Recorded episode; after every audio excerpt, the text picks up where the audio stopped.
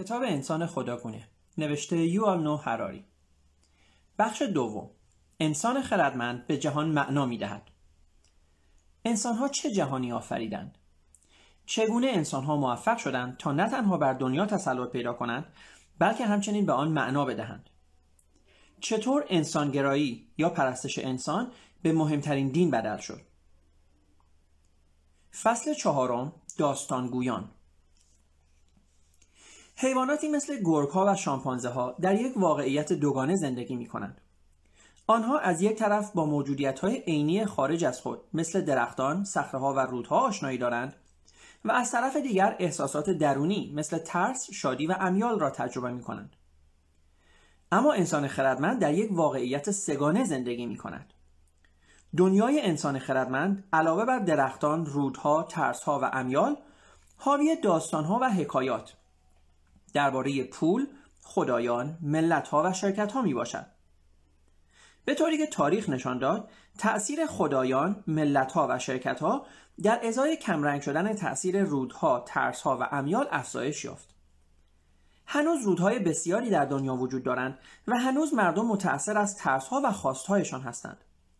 اما عیسی مسیح، جمهوری فرانسه و شرکت اپل رودها را تحت کنترل درآوردند و آموختند چگونه به عمیقترین استرابها و اشتیاقهای ما شکل دهند.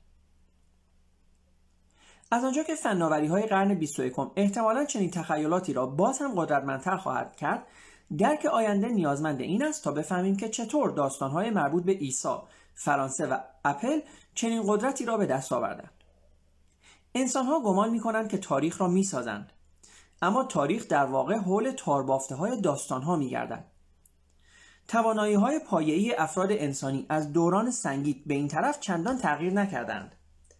اما تاربافته های داستان ها بیش از پیش قدرتمندتر شدند و تاریخ را از عصر سنگی به عصر سیلیکون رساندند.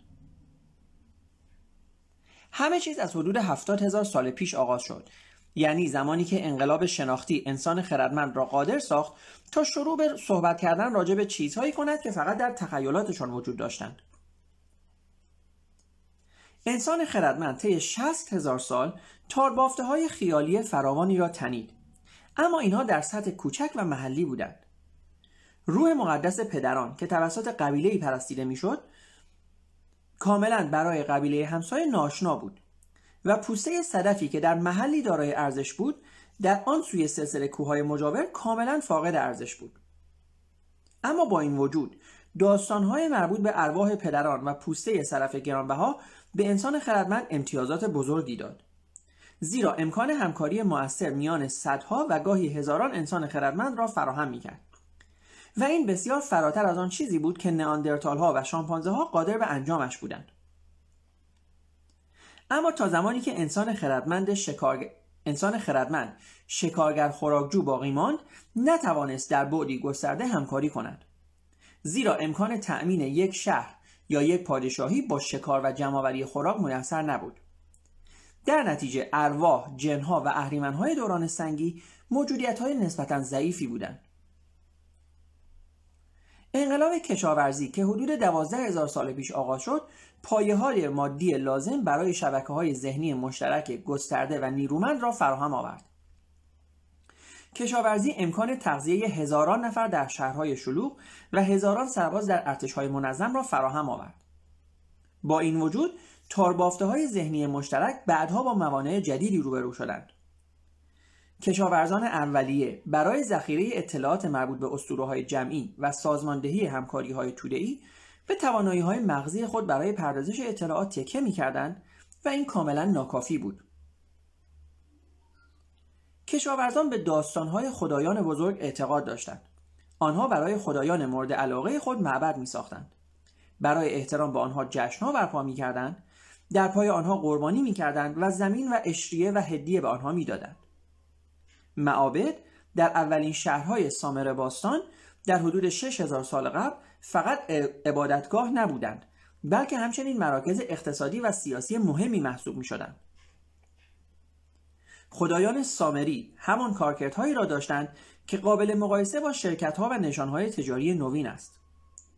امروزه شرکت ها موجودیت های حقوقی خیالی هستند که صاحب ملک هستند پول قرض می‌دهند کارمند استخدام می‌کنند و پروژه های اقتصادی ابداع می‌کنند در اروک باستان خدایان لاگاش و شورپاک همچون موجودیت های حقوقی عمل می کردند که می توانستند مالک زمین و برده باشند وام می‌دادند وام می گرفتند حقوق می‌دادند و سد و کانال احداث می کردند از آنجا که خدایان نمی مردند و کودکانی هم نداشتند که برای ارثیه با هم بجنگند ثروت و قدرتشان بیش از پیش افزایش میافت تعداد هرچه بیشتری از سومری ها توسط خدایان استخدام می شدند از آنها وام می گرفتند زمین خدایان را شخ می زدند و به خدایان مالیات و عشریه می دادند. درست مثل سان فرانسیسکوی کنونی که در آن جان در استخدام گوگل است و مری برای مایکروسافت کار می کند در اوروک باستان هم شخصی در استخدام خدای بزرگ انکی بود و همسایه او برای الهه اینانا کار می‌کرد.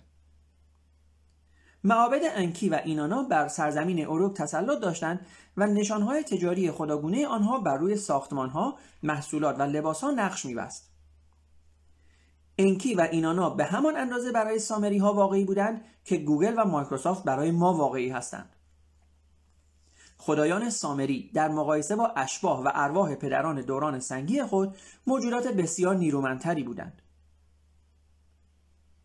طبعا این خدایان نبودند که آن فعالیت ها را اداره می کردند زیرا آنها تنها در تخیلات انسانی وجود داشتند. فعالیت های روزانه توسط کشیشان معابد اداره می شد. درست مثل گوگل و مایکروسافت که برای اداره فعالیت هایشان نیازمند به کار گرفتن انسانهایی از گوشت و خون هستند. از آنجا که خدایان ثروت و قدرت بیشتر و بیشتری کسب می‌کردند کشیشان نمی‌توانستند از عهده اداره آنها برآیند.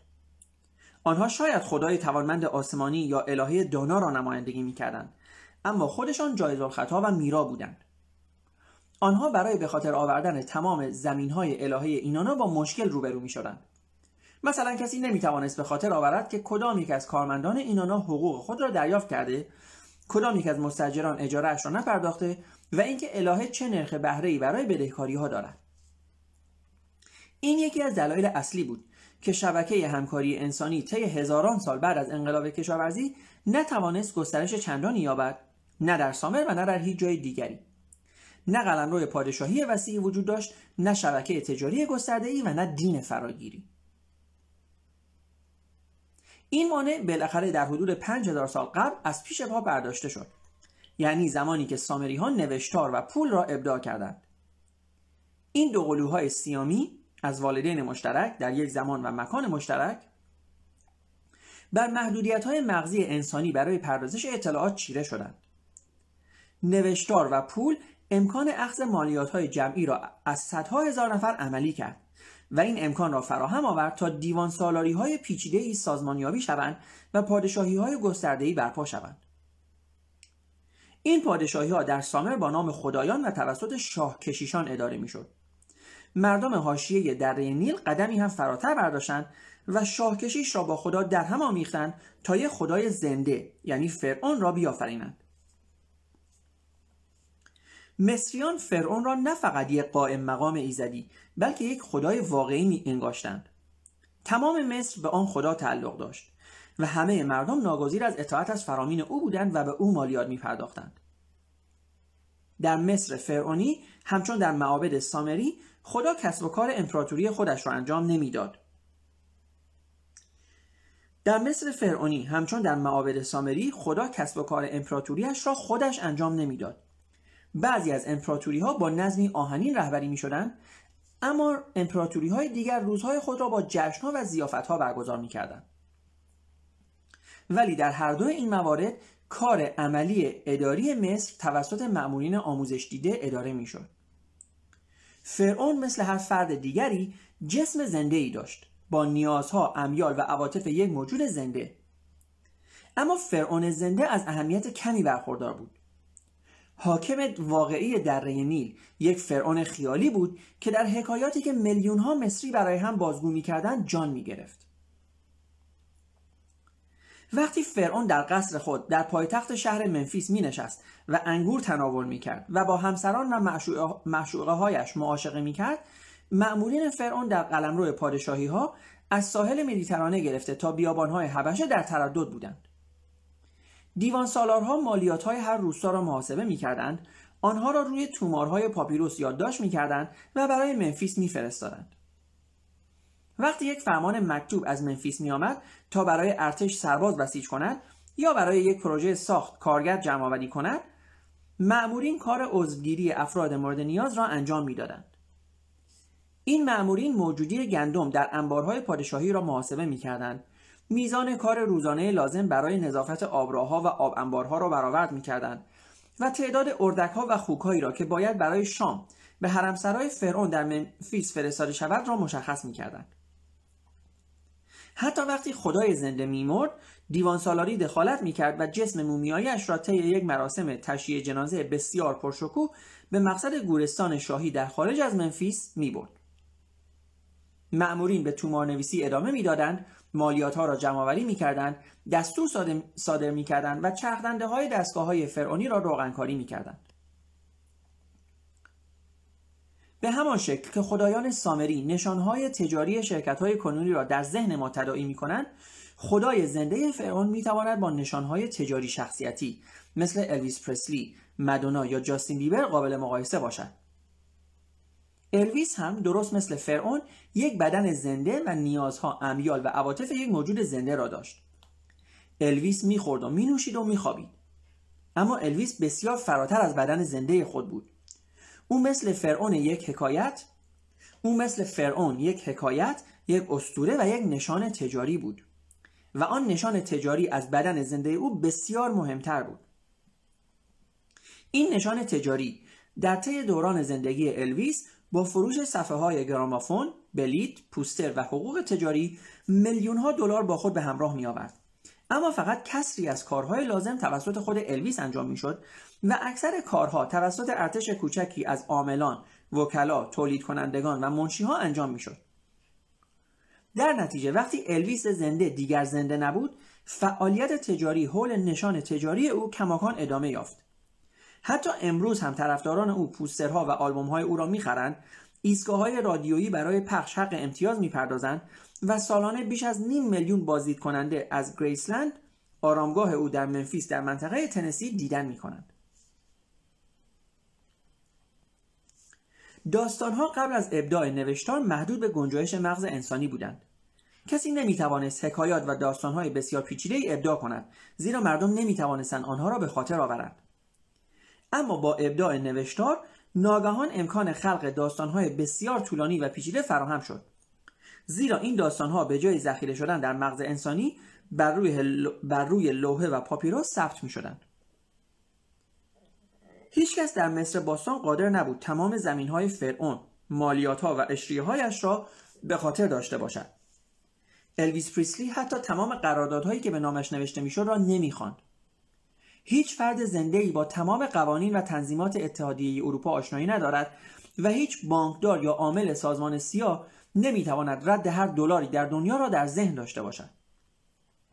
اما تمام این جزئیات در جایی نوشته شدند و جمعآوری اسناد مناسب معرف هویت و قدرت فرعون الویس پیمان اروپا و دلار است.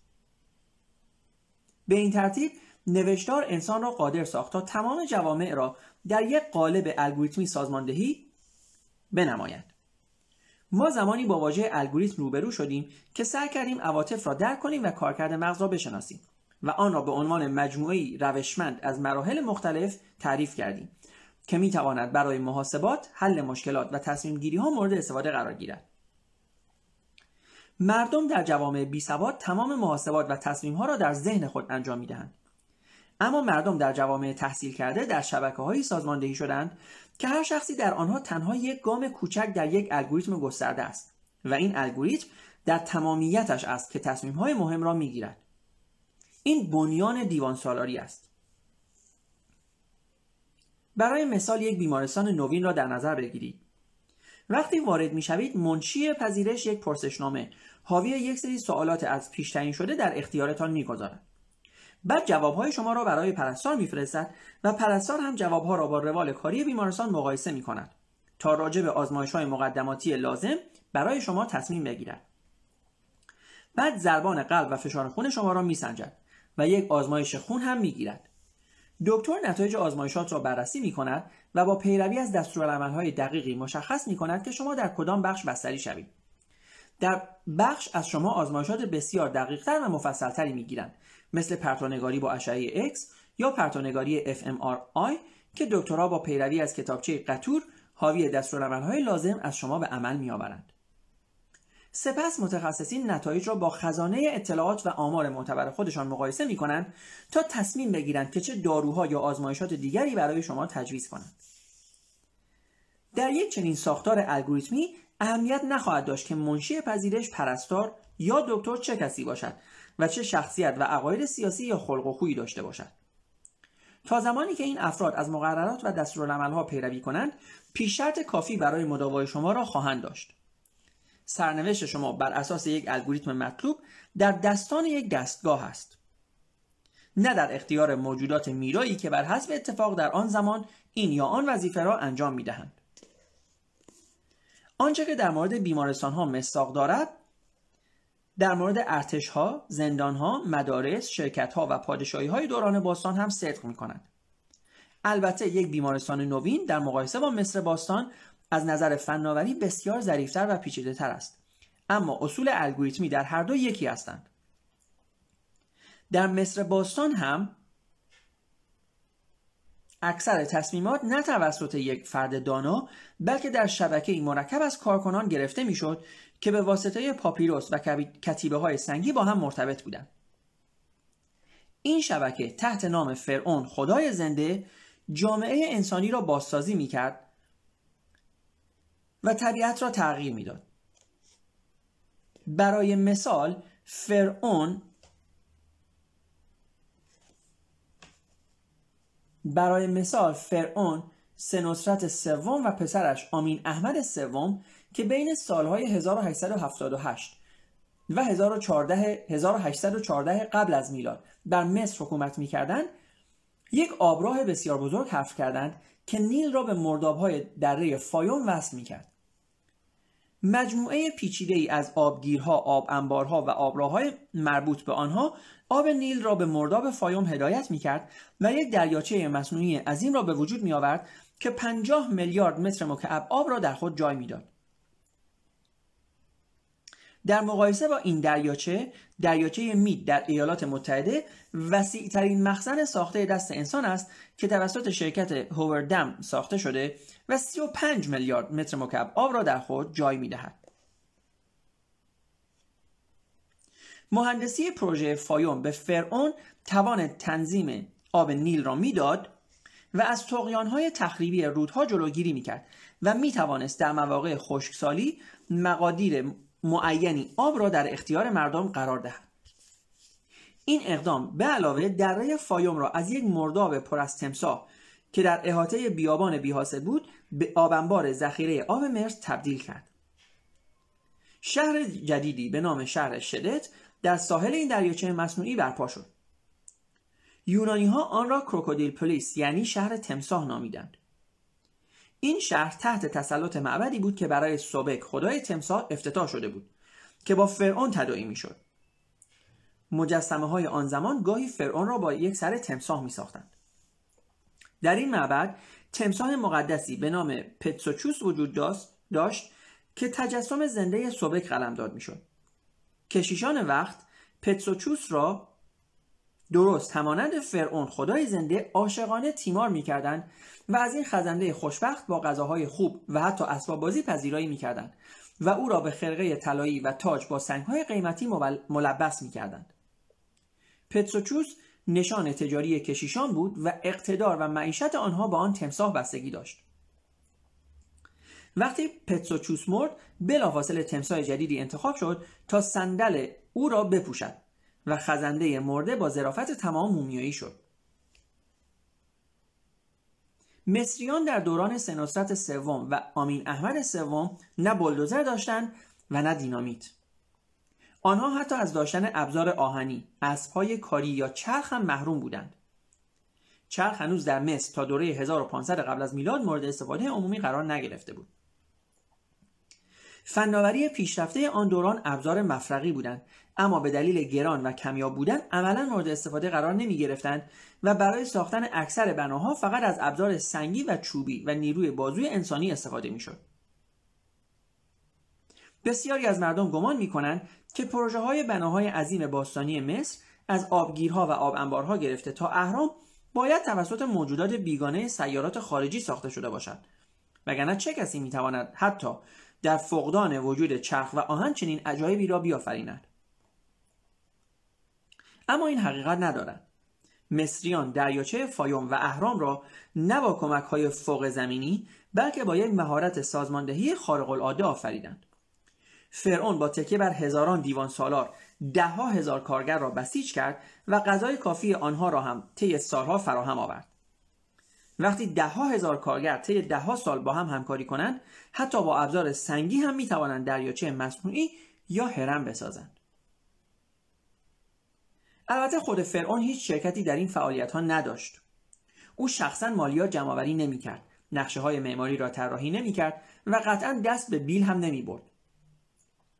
اما مصریان بر این باور بودند که فقط پرستش فرعون خدای زنده و ارباب آسمانی اوسوبک می توانست دره نیل را از تقیان رودها و خشکسالی برهاند حق با آنها بود فرعون و سوبک موجودیت های خیالی بودند که هیچ کاری برای جزر و مد سطح آب نیل نمی کردند. اما وقتی میلیون ها نفر به فرعون و سوبک اعتقاد پیدا می کردند و به این اعتبار برای ساختن آبگیرها و آبراهای عظیم با هم همکاری می کردند تقیان رودها و خشکسالی پدیده های نادری می شدند. اگر از ارواح در دوران سنگی بگذریم خدایان مصر باستان در مقایسه با خدایان سامری موجودیت های حقیقتا قدرتمند بودند که شهرها بنا می‌کردند ارتشها بسیج می‌کردند و بر زندگی میلیون ها انسان گاو و تمساح اعمال کنترل می‌کردند شاید عجیب به نظر برسد که ساختن یا کنترل چیزها را به نیروی موجودیت های خیالی نسبت دهیم اما ما امروزه بر حسب عادت می‌گوییم که ایالات متحده اولین بمب اتم را ساخت. چین آبگیرهای سگانه را بنا کرد یا گوگل یک خودرو بدون راننده می‌سازد. پس چرا نگوییم که فرعون یک آمنبار ساخت و سوبک یک آبراه حفر کرد؟ زندگی بر روی کاغذ بنابراین نوشتار آفرینش موجودیت های خیالی نیرومند را تسهیل کرد موجودیت هایی که میلیون ها نفر را سازماندهی می کردند و واقعیت رودها، مردابها و تمساها را تغییر می دادند. نوشتار همزمان باور, باور به وجود چنین موجودیت های خیالی را برای انسان ها آسانتر کرد زیرا آنها به این عادت کردند تا واقعیت را به واسطه نشان های انتظایی لمس کنند. شکارگر خوراکجوها روزهای خود را برای بالا رفتن از درخت برای پیدا کردن قارچ، شکار گرازهای وحشی و خرگوش سپری می کردند. کشاورزان تمام روزها را در مزارع کار می‌کردند شخ می‌زدند ذرت آسیاب می‌کردند و از حیوانات اهلی مراقبت می‌کردند واقعیت روزمره آنها لمس زمین گلالود زیر پاهایشان حس کردن بوی گاوها که گاو را که گاو آهنها را با خود میکشیدند و چشیدن نان تازه گرم تنوری بود اما کاتبان مصر باستان اکثر وقت خود را برای نوشتن و محاسبه کردن صرف می‌کردند. واقعیت روزمره آنها ثبت علائم بر تومار پاپیروس به وسیله مرکب بود که مشخص می‌کرد که چه کسی مالک چه زمینی است یک گاو نر چقدر ارزش دارد و کشاورزان چه مالیات سالانه باید بپردازند. یک کاتب می توانست با یک چرخش قلم خود برای سرنوشت یک روستای کامل تصمیم بگیرد. اکثر مردم تا پیش از عصر نوین بی سواد باقی ماندند. اما تمام مدیران مهم به طور روزافزونی واقعیت را از دریچه نوشتارهای کتبی تجربه کردند. چه در مصر باستان و چه در اروپای قرن بیستم هر نوشتاری بر روی کاغذ برای سرآمدان باسواد حداقل به همان اندازه درخت و گاو و انسانها واقعی بود. وقتی نازی ها در بهار سال 1940 فرانسه را تسخیر کردند بسیاری از یهودی های فرانسوی سعی کردند از آن کشور خارج شوند. آنها برای عبور از مرز جنوبی احتیاج به گذرنامه برای رفتن به اسپانیا و پرتغال داشتند. دهها هزار یهودی و انبوهی از پناهندگان دیگر در تلاشی از روی استیصال کنسولگری پرتغال در شهر بردو را محاصره کردند تا به آن کاغذی دسترسی یابند که جانشان را نجات می‌داد. دولت پرتغال برای کارکنانش در فرانسه ممنوع کرد تا بدون تایید قبلی از وزارت خارجه گذرنامه صادر کنند. اما کنسولی در بردو به نام آریستیدس دو سوزا مندس تصمیم گرفت تا این دستور را نادیده بگیرد و سابقه حرفه‌ای دیپلماتیک سی ساله خود را به خطر اندازد. هنگامی که تانک های نازی به بردو نزدیک می شدند سوسا, سوسا مندس و گروهش برای صادر کردن گذرنامه و مهر زدن روی کاغذها طی ده روز شبانه روز کار کردند و حتی برای خوابیدن هم دست از کار نکشیدند. سوسا مندس تا مرز از پا آمدن از خستگی هزاران گذرنامه صادر کرد.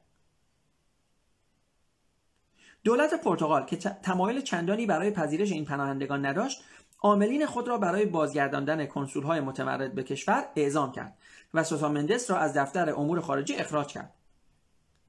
اما مقاماتی که کمی به موزل انسانها اهمیت می‌دادند عمیقا برای این اسناد احترام قائل شدند و دیوان سالاران فرانسوی اسپانیایی و پرتغالی برخلاف دستوری که به آنها داده شده بود گذرنامه هایی را که سوسا مندس صادر کرده بود معتبر دانستند و سی هزار نفر را از دام مرگ نازی نجات دادند. سوسا مندس مجهز به امکاناتی محدود و یک مهر پلاستیکی به تنهایی مسئول گسترده ترین عملیات نجات در طی دوره قتل عام هولوکاست شناخته شد. اما مدارک مکتوب معدودی وجود داشته که چنین تاثیرات مثبتی از خود به جا گذاشته باشد.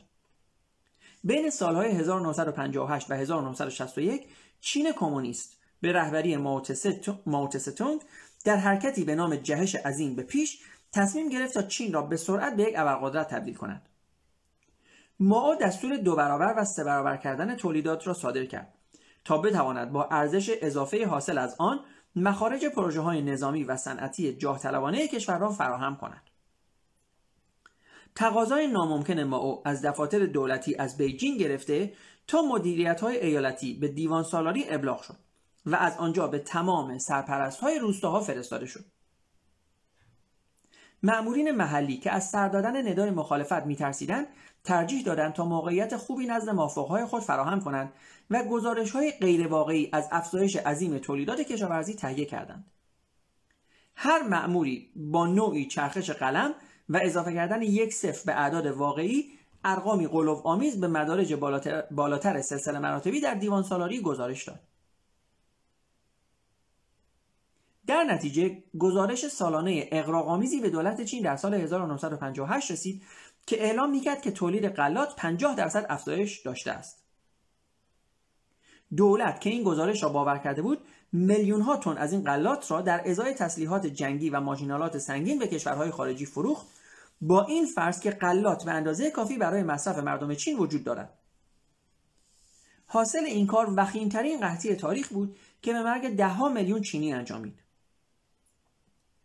در همین اسنا گزارش های چینی در مورد معجزه کشاورزی چین به گوش تمام دنیا رسید. جولیوس نیرره رئیس جمهور آرمانگرای تانزانیا عمیقا متأثر از این موفقیت چینی شده بود.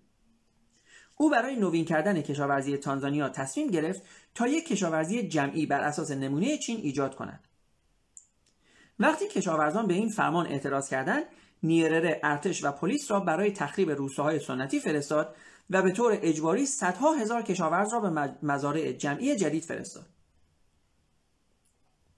تبلیغات دولتی این مزارع را همچون بهشت های کوچکی ترسیم کردند اما بسیاری از آنها فقط در اسناد دولتی وجود داشت گزارشات و دستورالعملهای دولتی ثبت شده در دارالسلام پایتخت کشور خاطر نشان می‌کرد که ساکنان فلان روستا در فلان تاریخ به فلان مزرعه تغییر مکان یافتند اما روستاییانی که به مقاصد معین فرستاده می شدند در واقع هیچ چیزی از محل هیچ چیزی در محل نمی یافتند نه خانه ای نه مزرعه ای و نه ابزاری. مقامات برای دستگاه های داخلی خود و برای رئیس جمهور و برای رئیس جمهور نیرره گزارشاتی جعلی مبنی بر موفقیت های بزرگ ارسال کردند. تانزانیا در واقع در زمانی کمتر از ده سال از بزرگترین صادر کننده غذای آفریقا به یکی از وارد کنندگان غذا تبدیل شد که نمی توانست بدون کمک خارجی مردم خود را سیر کند. در سال 1979 90 درصد از کشاورزان تانزانیایی در مزارع جمعی زندگی می کردند اما فقط 5 درصد از محصولات کشاورزی کشور را تولید می‌کردند حتی اگر تاریخ مکتوب مملو از مصیبت های مشابه است نوشتار در اکثر موارد مسئولین را قادر ساخته تا دولت را به گونه بسیار موثرتر از گذشته سازمان دهند. در حقیقت حتی فاجعه جهش از این به پیش حزب کمونیست را از قدرت به زیر نکشید. این فاجعه نتیجه نیروی تحمیلی تخیلات نوشتاری بر واقعیت بود. اما دقیقا همین نیرو به حزب امکان داد تا تصویری زیبا از موفقیتهایش ترسیم کند و سرسختانه بر قدرت بچسبد. زبان نوشتاری شاید در ابتدا به گونه فروتنانه واقعیت را توصیف می‌کرد. اما به تدریج به وسیله نیرومند برای تغییر واقعیت بدل شده است. وقتی گزارشات مسئولین با واقعیات تصادم می‌کردند اغلب این واقعیت بود که تسلیم می‌شد. هر کسی که تاکنون با مسئولین مالیات وزارت آموزش و پرورش یا هر دیوان سالاری یا هر دیوان سالاری پیچیده دیگری برخورد داشته است می‌داند که مبنای حرکت آنها نه واقعیات بلکه اطلاعات مندرج در فرمها و پرسشنامه هاست.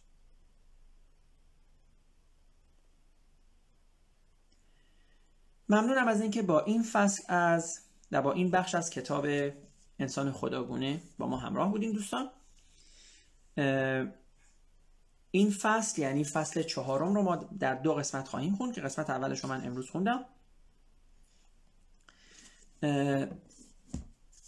این پادکست ها رو می‌تونید به صورت زنده روی اینستاگرام گوش کنید یا روی IGTV و اینستاگرام کانال مینیو تاک و همچنین روی یوتیوب کانال مینیو تاک پیدا کنید.